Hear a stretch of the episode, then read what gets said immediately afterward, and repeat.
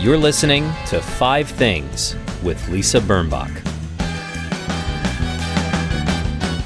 Hi, I'm Lisa Birnbach, and this is Five Things That Make Life Better, sponsored by One Day University. That's one day onedayletteru.com, where you can find over 200 talks from America's greatest professors. My guest this week is drummer and co founder of Talking Heads and Tom Tom Club, Chris Frantz. He has written a memoir called Remain in Love. And though it's a memoir and does what memoirs do, which is trace his life until this point, it's really about the enduring love affair he has with his wife and bandmate, Tina Weymouth, and the story of how Talking Heads started Tom Tom Club, the tours, the recording studios. One was in the Bahamas. And it's a really a great story because it turns out so well. I will say this I now feel that my new standard of romance is find someone who thinks of you the way Chris Frantz thinks of his wife, Tina. But first, let me tell you what I'm thinking about this week. I have been watching the impeachment proceedings on and off the last few days, and it hurts my head, my heart, my ears, my belly, everything to hear Donald Trump's voice again. It's like our abuser has come back to haunt us. But I do believe that we need to see this process through. How can any parent teach his or her or their kid right from wrong without everyone having to experience the consequences of bad behavior? I think about this a lot, actually. I heard my share of how come Andrew didn't get punished the way I did when I was raising my exhibits. And I just had to say, okay, I'm the meaner parent. I'm strict. I'm sorry. That's who I am compared to, you know, Andrew's mother. But in the end, I think my children are nicer. And I think that my kids respected limits that I put on them. And I think all kids do, to be honest. The impeachment managers from the House have done a superb job of presenting the jury a clear set of arguments for why Trump must be convicted. Now, the disrespect some Republicans have shown, twiddling their fingers, putting their feet up, and doodling, I'm talking about you, Rand Paul, you, Josh Hawley. That's disgusting, honestly. And if they vote to acquit, in my opinion, they are auditioning for a bigger piece of the base's vote. Ick. Okay? Ick. But let's go back to love because Valentine's Day is coming up and it's one of the trickier fake holidays, but yet I do know it's coming. And also, I'm thinking about a wedding that I'm slowly planning. So I'm thinking about love. And now my five things that make life better. Happy fake Valentine's Day to you too. Number one, Representative Jamie Raskin, again, his opening argument, which he presented to the Senate on Tuesday, was eloquent and emotional. His love of his country is palpable, his words memorable. You can listen to them. I've linked it on my website at lisabirnbach.com. Number two, this video also on my website, which my friend Paul sent me and made me cry happy tears. Number three, my mom got her second vaccine, for which I'm quite grateful. Number four, Meyer lemons. I just bought some and they seem just, you know, so much more festive than regular old lemons. And I apologize to regular old lemons, but I'm I'm really enjoying the sweeter more orange in color, fewer pittiness of the Meyer lemons. And number five, shopping local. My daughter exhibit B and I have been talking about this. We're trying to patronize the shops that aren't Amazon, that aren't Apple, that aren't franchises, the shops that have one branch and they are working like hell to stay in business, no matter what they sell food, sculpture, textiles. It's tough to expect people to buy new things during this shutdown, and especially if they've lost income. But I just bought a shirt from a shop in Venice in Los Angeles called Salt, which has always been one of my favorite stores. And I'm going to try to mention a local shop every week for the next several weeks. And now the happy romantic life of Chris Frantz. Don't go away.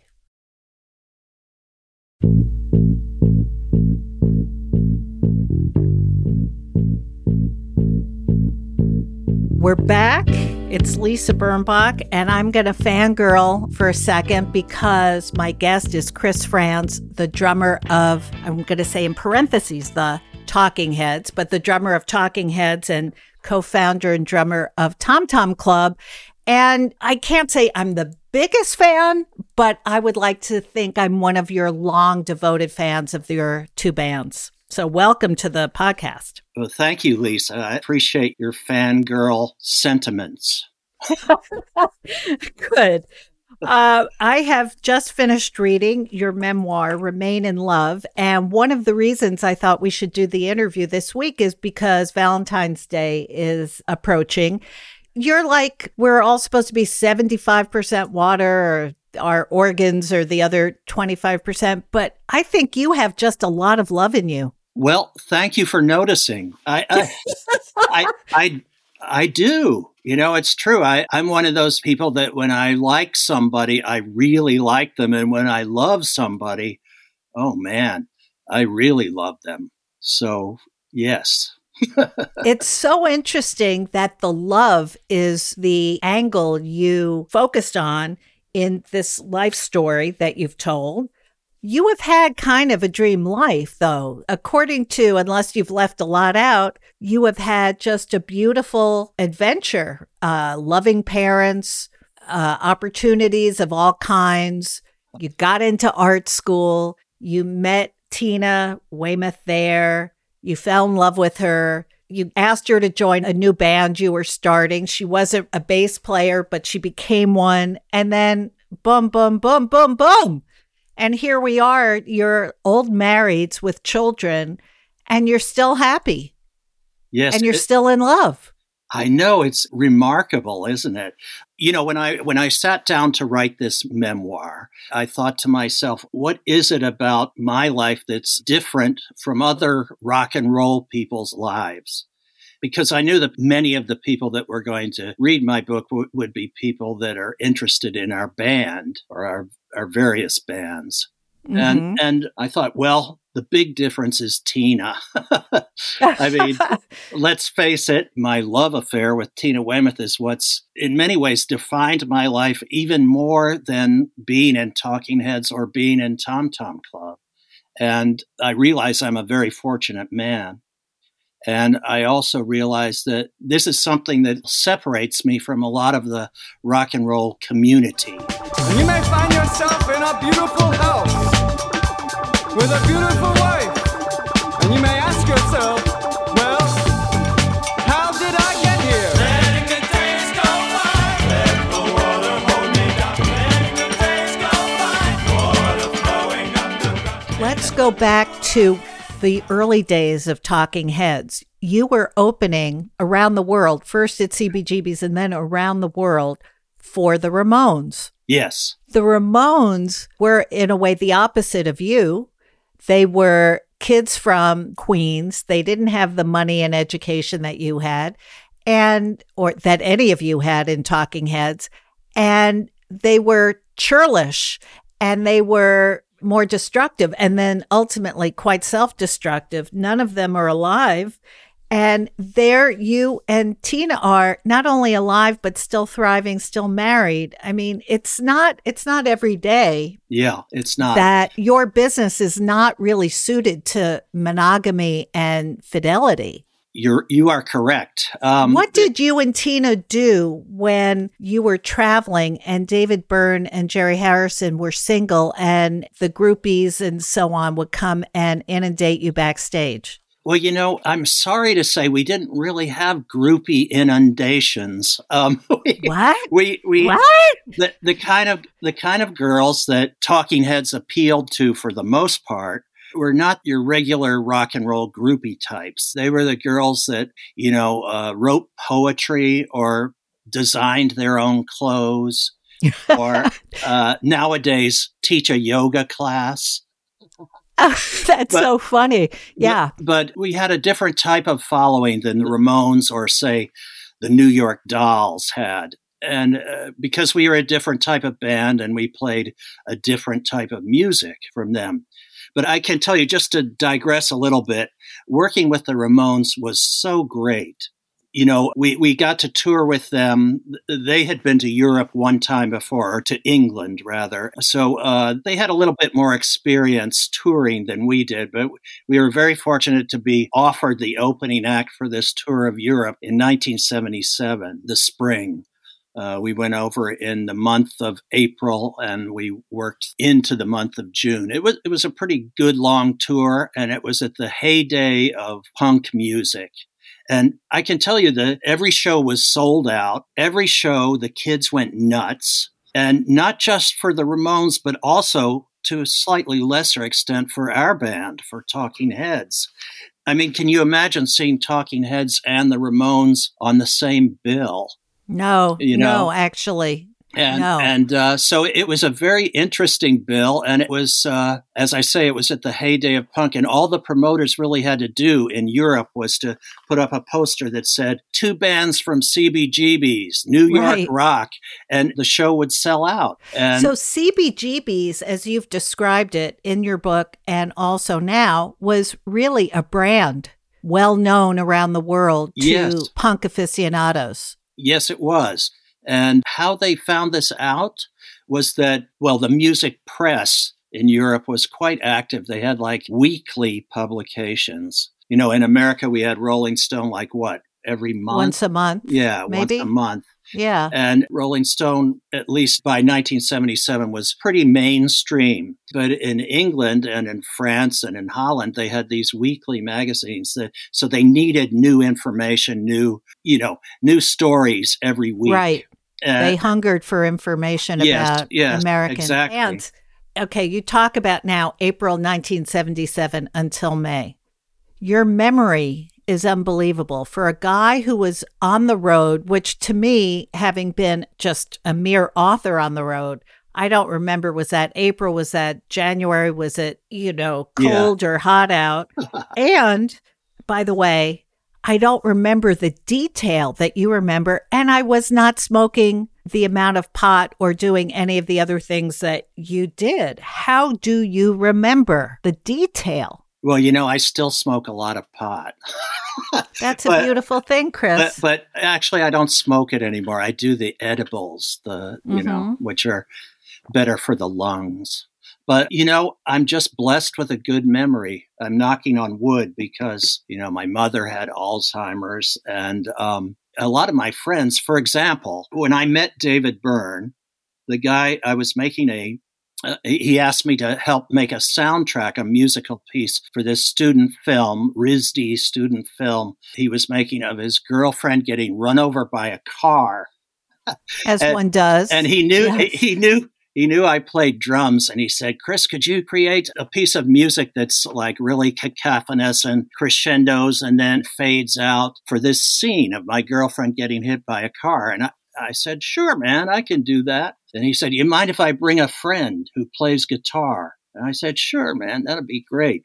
And so uh, we met where I was keeping my drums at Tina's Carriage House near Brown on the corner of Hope and Benevolent. Actually, the Brown tennis courts were right there. Oh, yeah. And I was keeping my drums there thanks to Tina. So because her parents moved to Providence while she was a student at RISD. Yes, yes. So anyway, my friend came in. He introduced me to David. I kind of recognized David, although he had a now had a completely different look than he had in earlier days. But uh, we did the piece of music. My friend recorded it on his Nagra tape recorder that he borrowed from the school. You know, and uh, he can't remember a single thing about it. I mean, he he's or the, the, girlfriend. He not only can't remember introducing me to David Byrne, he can't even remember the film. He does. Wow. He does remember his girlfriend, but he said to me, "Oh, you must be thinking of Gus Van Sant." and I, who was another classmate of ours. And I said, No, no, I know the difference between Gus Van Sant and you, Mark. Wow. That is crazy. Yeah, you're right. You I, are I have, so lucky. I have. You could have titled your book "Remain in Great Memory," "Remain in Cognitive uplift or cognitive strength. Well, let's hope this cognitive strength lasts. Yeah, I mean, you may need to be an exhibit at the Smithsonian. Seriously. Drink, smoking or ingesting pot for 50 years and the memory that you have for detail. I mean, it's, I know there are pictures that can jog a memory and yes. you've probably been photographed a lot, but Yes. still. And you know, T- Tina was in 1977 when we went to Europe for the first time. Tina was our tour manager. Well, we had a professional tour manager, but she was the one that kept the books for Talking Heads. I know you said that. That was so crazy that she'd come back at the end and nobody expected this tiny little woman to be in charge of the exchequer. Yes. But she kept uh, not exactly uh, journals, but she kept uh, date books that she would buy at the Metropolitan Museum of Art. The, the one for 1977 has King Tut on the cover. Remember that? Uh-huh. Remember that show? I Uh, do. and, I uh, do. So she would write down the date of the show, like, okay, this day we played Paris at the Bataclan Theater. It was a great show. The promoters were good. The hotel was nice. We should come back to this spot. So she, she kept dates like that so I could review her date books, and that really helped jog my memory quite a bit. Now, one of the revelations in the book, of course, is the, I don't want to call it a conflict, but the difference of opinion in the creative contributions of you and Tina on one side and David Byrne on the other side. It Yeah. seems that David Byrne took an enormous amount of credit for the music that you wrote. Yes. Well, David has a thing with credit. He tends to not understand where other people begin and he stops, he ends, or, or vice versa. It's just something about the way he is. And we had to learn to work with him in spite of that. Now, some people have said, well, why didn't you just quit? And I, I usually say to them, well, would you want to be the guy who quit Talking Heads? Like when they were just getting going before they had this enormous success? Would you want to be that guy? And um, well, and also you and Tina co wrote Psycho Killer. yes, we did. And uh, so why let him just play it when it was yours also? well, we can play it anytime we want. Better run, run, run, run, run,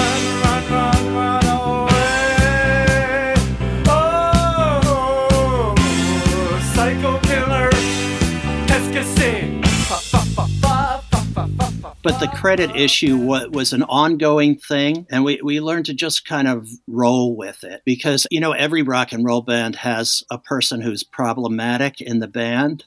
Mhm. And uh, in this case, he was also a magnificent artist and frontman and completely unique, which is why we worked with him. You know, when you talk about artists working together, sometimes the reason that artists work together is not a rational reason. It's not like if you join a law firm and you bring this to the law firm, and that's why they want you to be in the law firm. It's not like that. There are intangible things and things that are just kind of, oh, what's the word I'm looking for? Um, the word was metaphysical. There are actually metaphysical aspects to being in a successful artistic adventure. And, uh, you know, between David and Tina and I, and later Jerry Harrison, we had some great accomplishments in spite of a few problems.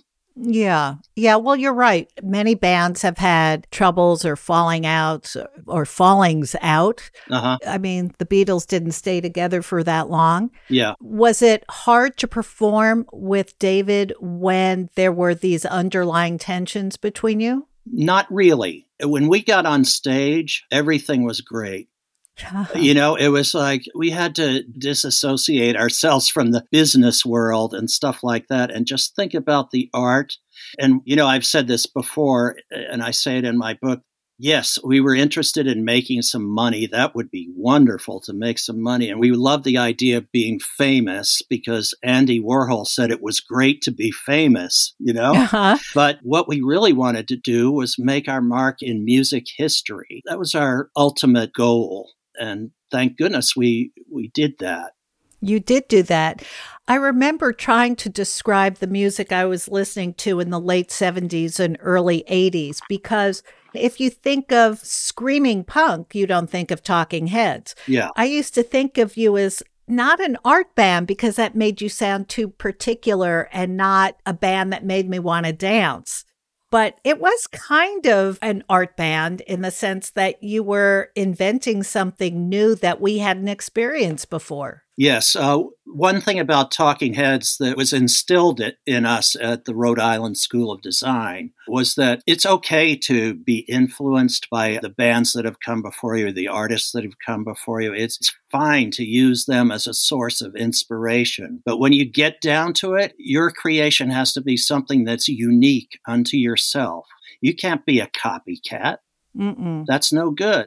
So with Talking Heads, it just became our way of doing things. It had to be unique and artistically compelling, or else we weren't going to do it. Now, at least the three of you, and David was born in Scotland, if I'm not mistaken. That's correct. Were American wasps whose parents did more straight things and had some privilege and and had a, a, maybe a boat or a country house or both. How did everybody's parents how everybody was okay. There seemed to be no problem when you told your parents we're going to play music and live in a loft and live together and maybe we'll make some money, maybe we'll have heat, it'll be fine. Yeah.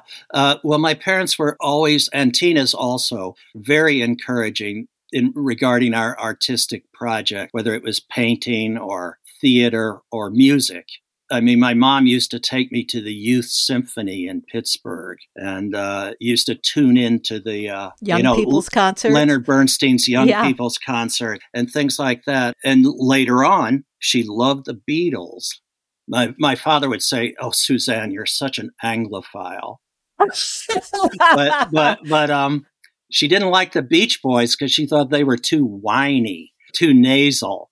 But, Uh-huh. but but she loved the Beatles, and I think she even liked the Rolling Stones.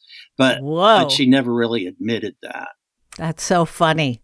So she got it. They never gave you a hard time about, well, can't you do what you, oh, no, I was going to say, can't you do what your brother's doing? But your brother is in a band too. Yes, my brother is in the Urban Verbs down in Washington, D.C., and they made two records for Warner Brothers. But my sister ended up in, uh, she went to Wharton after graduating from Wellesley, and she's has a very successful champagne business now. Whoa. Yeah, it's great. How great. Yeah. And so you all had parental support. You all, I would imagine when your parents first saw Dee Dee Ramone, they might have said, hmm, Well, you know, it's funny you mentioned that. They went to see the Ramones in Pittsburgh. My my family lived in Pittsburgh at that time, and they the Ramones played this little. Uh, Talking Heads played there the following week. This little pizza parlor next to the University of Pittsburgh called Antonino's. And my parents went to see them, and they were like, you can imagine how loud the Ramones were. But my parents were like, "Oh boy, I can't wait till next week when Talking Heads come." Wow, are you lucky? And um, you know, you mentioned wealth.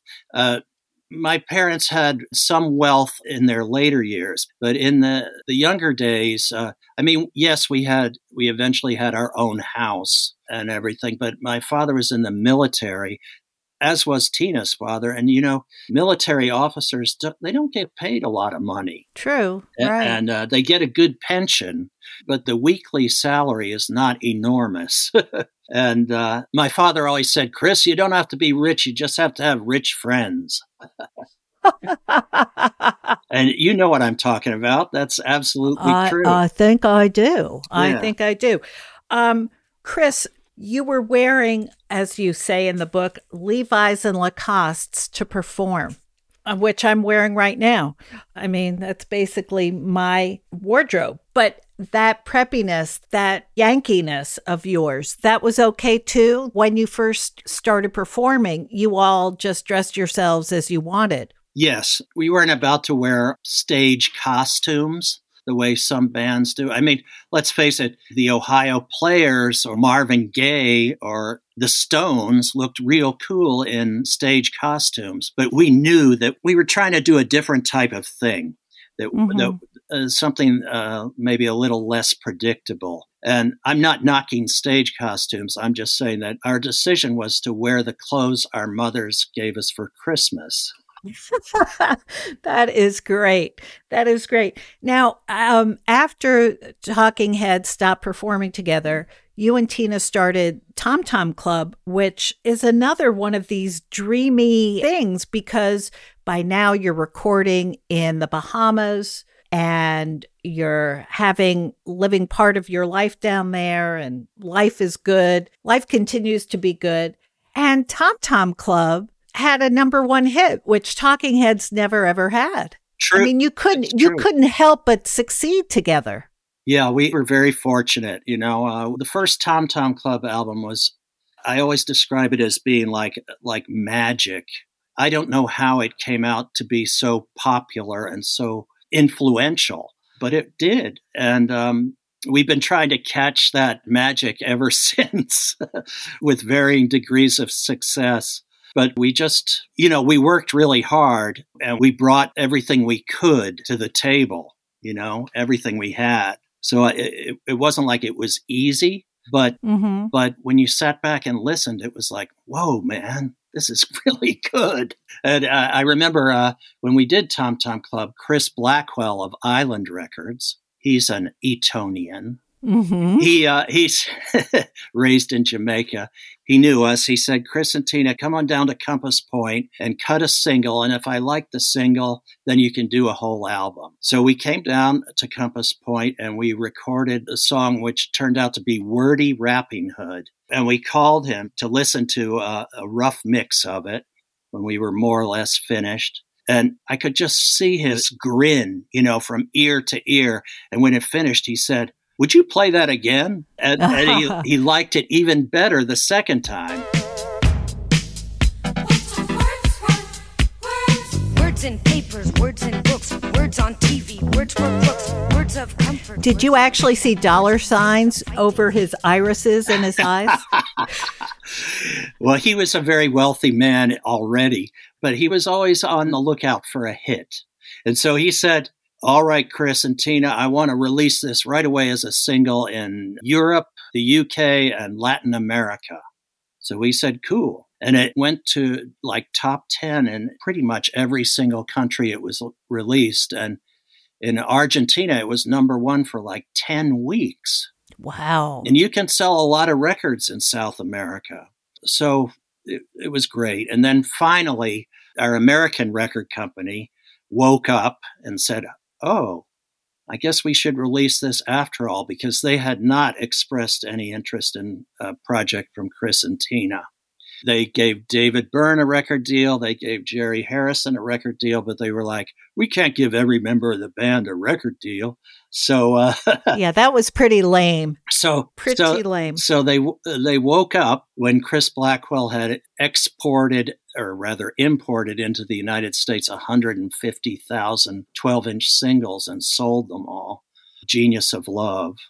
hmm They woke up and and we had an album deal in the U.S. Uh, Incredible. yeah, Incredible. yeah. And um, how was it raising children while you were in a band? Well, it was challenging, but we love our kids and they've turned out really well.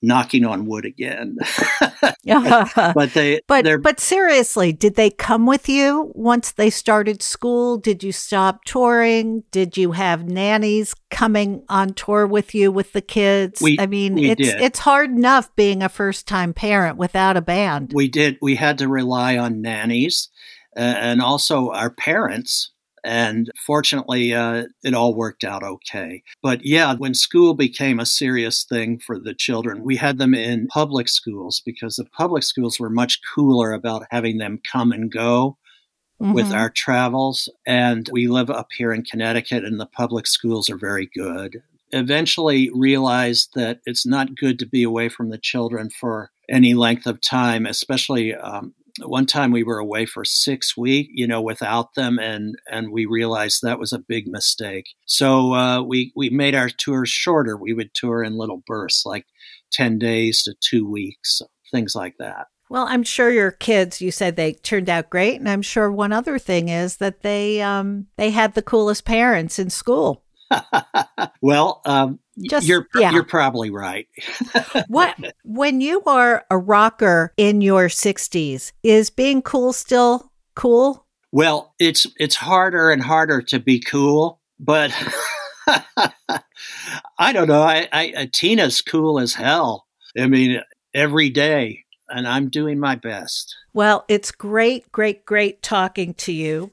I thoroughly immersed myself in your book and I stopped and played cuts of your songs. I had a I gave myself an audiovisual experience. That's a good way And- to do it.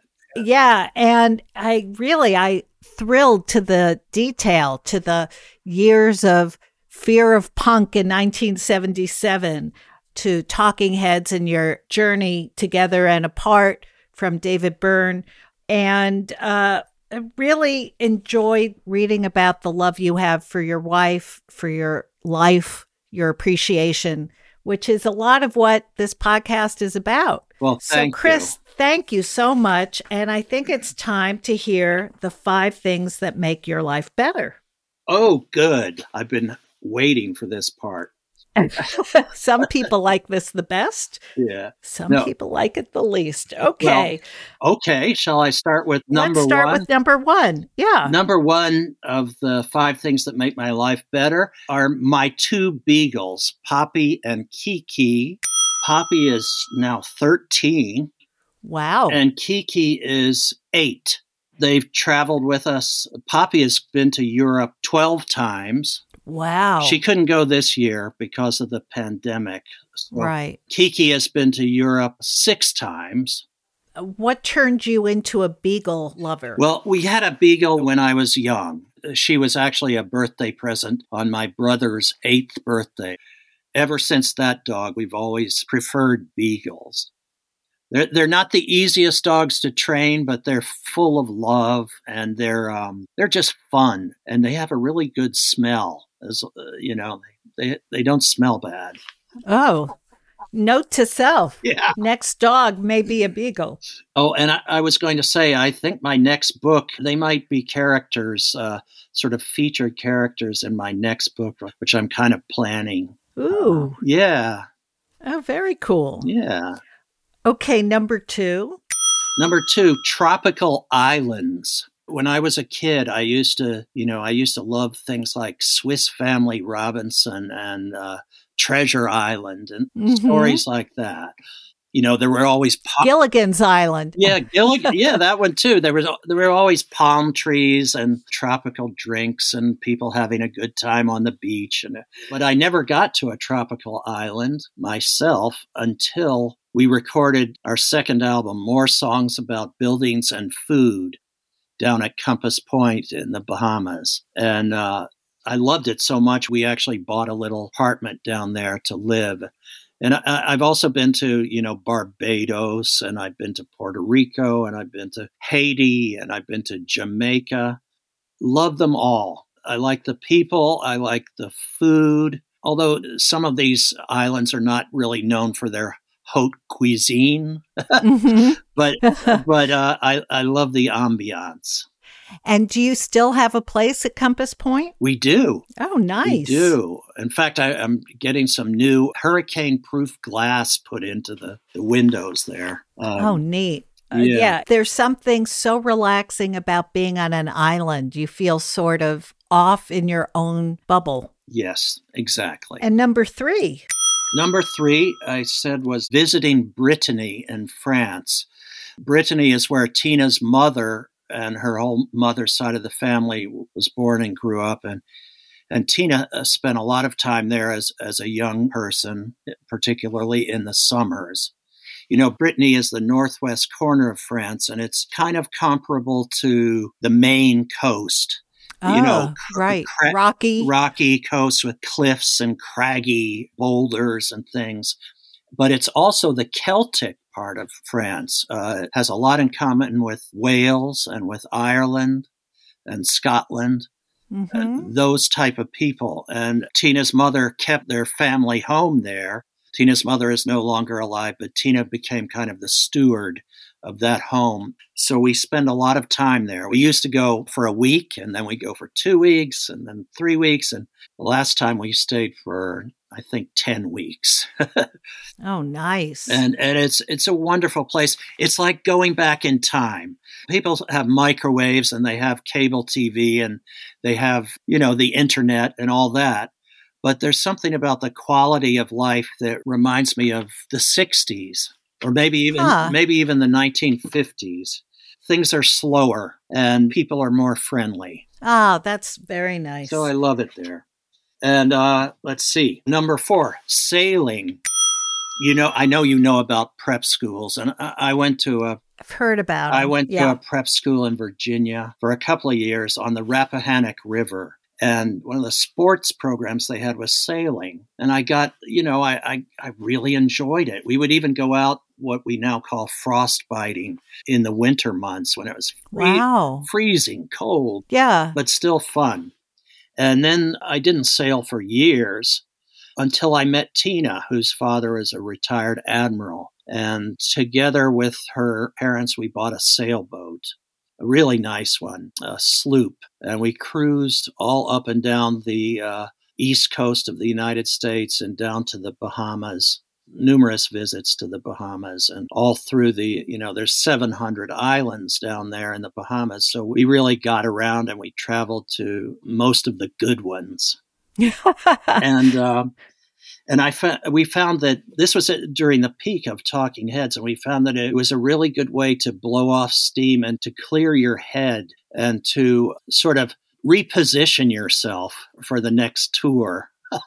and well, because you were away from media, you were away from news, you were yeah. just in nature, right? Yes, exactly. And it, it was a great way to spend time with our children also. So, oh, so, yes. so we love that. We unfortunately we had to let that sailboat go to a very nice British man who bought it from us, bought her from us. But now we joined a little uh, a little yacht club nearby, and they have boats that are all rigged and ready to go, like 18 foot long. They call them ideal 18s, and we go out on those just on a whim you know? And you don't have to maintain it. We don't have to maintain it. And we sail around the Long Island Sound just very casually. And it's really groovy.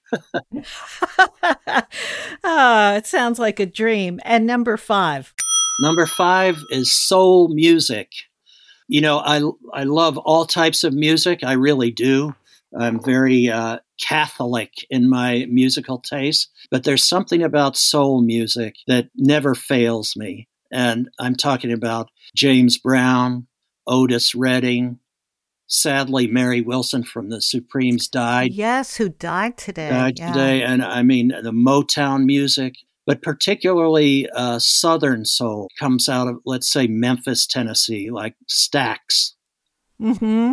Uh, Stax Records, yeah, right. You know, Otis Redding, Sam and Dave, Booker T and the MGs, Isaac Hayes, all that stuff just grooves me to no end. How do you listen to music these days? Well, uh, we just got a new Technics turntable, and I listen to it always. I listen to it on the internet. I listen to MP3s. I listen to vinyl. I listen to CDs. I listen to the radio. I'll take it any way I can get it. uh, well, it's been a pleasure talking to you, Chris to you too, Lisa. Keep up the good work. I especially enjoyed your Thanksgiving podcast. That was good. Oh, well, thank you so much. Y- you bet. Well, I think you get a bonus for being an actual listener. You've been listening to Five Things That Make Life Better with me, Lisa Birnbach. My guest this week has been Chris Frantz drummer and founding member of Talking Heads and Tom Tom Club, and a member of the Rock and Roll Hall of Fame. His new memoir, Remain in Love, is published by St. Martin's Press. You can follow Chris on Twitter at Chris Frantz, TTC, capital TTC, on Instagram at Frantz Chris, or on Facebook at Chris Frantz. If you enjoyed this podcast, please subscribe and rate and review us on Apple Podcasts or wherever you listen. My blog is at lisabirnbach.com, where you'll find links and photos to all the things in this program and maybe even a picture of Poppy and Kiki Ooh. if we can get one. Ooh, think about that. This podcast is produced in New York City by thefieldtv.com. My engineer is Kevin Watkins. My team is Espresso Rucci, Michael Port, Bogo Haft, and Sam Haft. Until next week, wear a mask and act natural. Bye bye.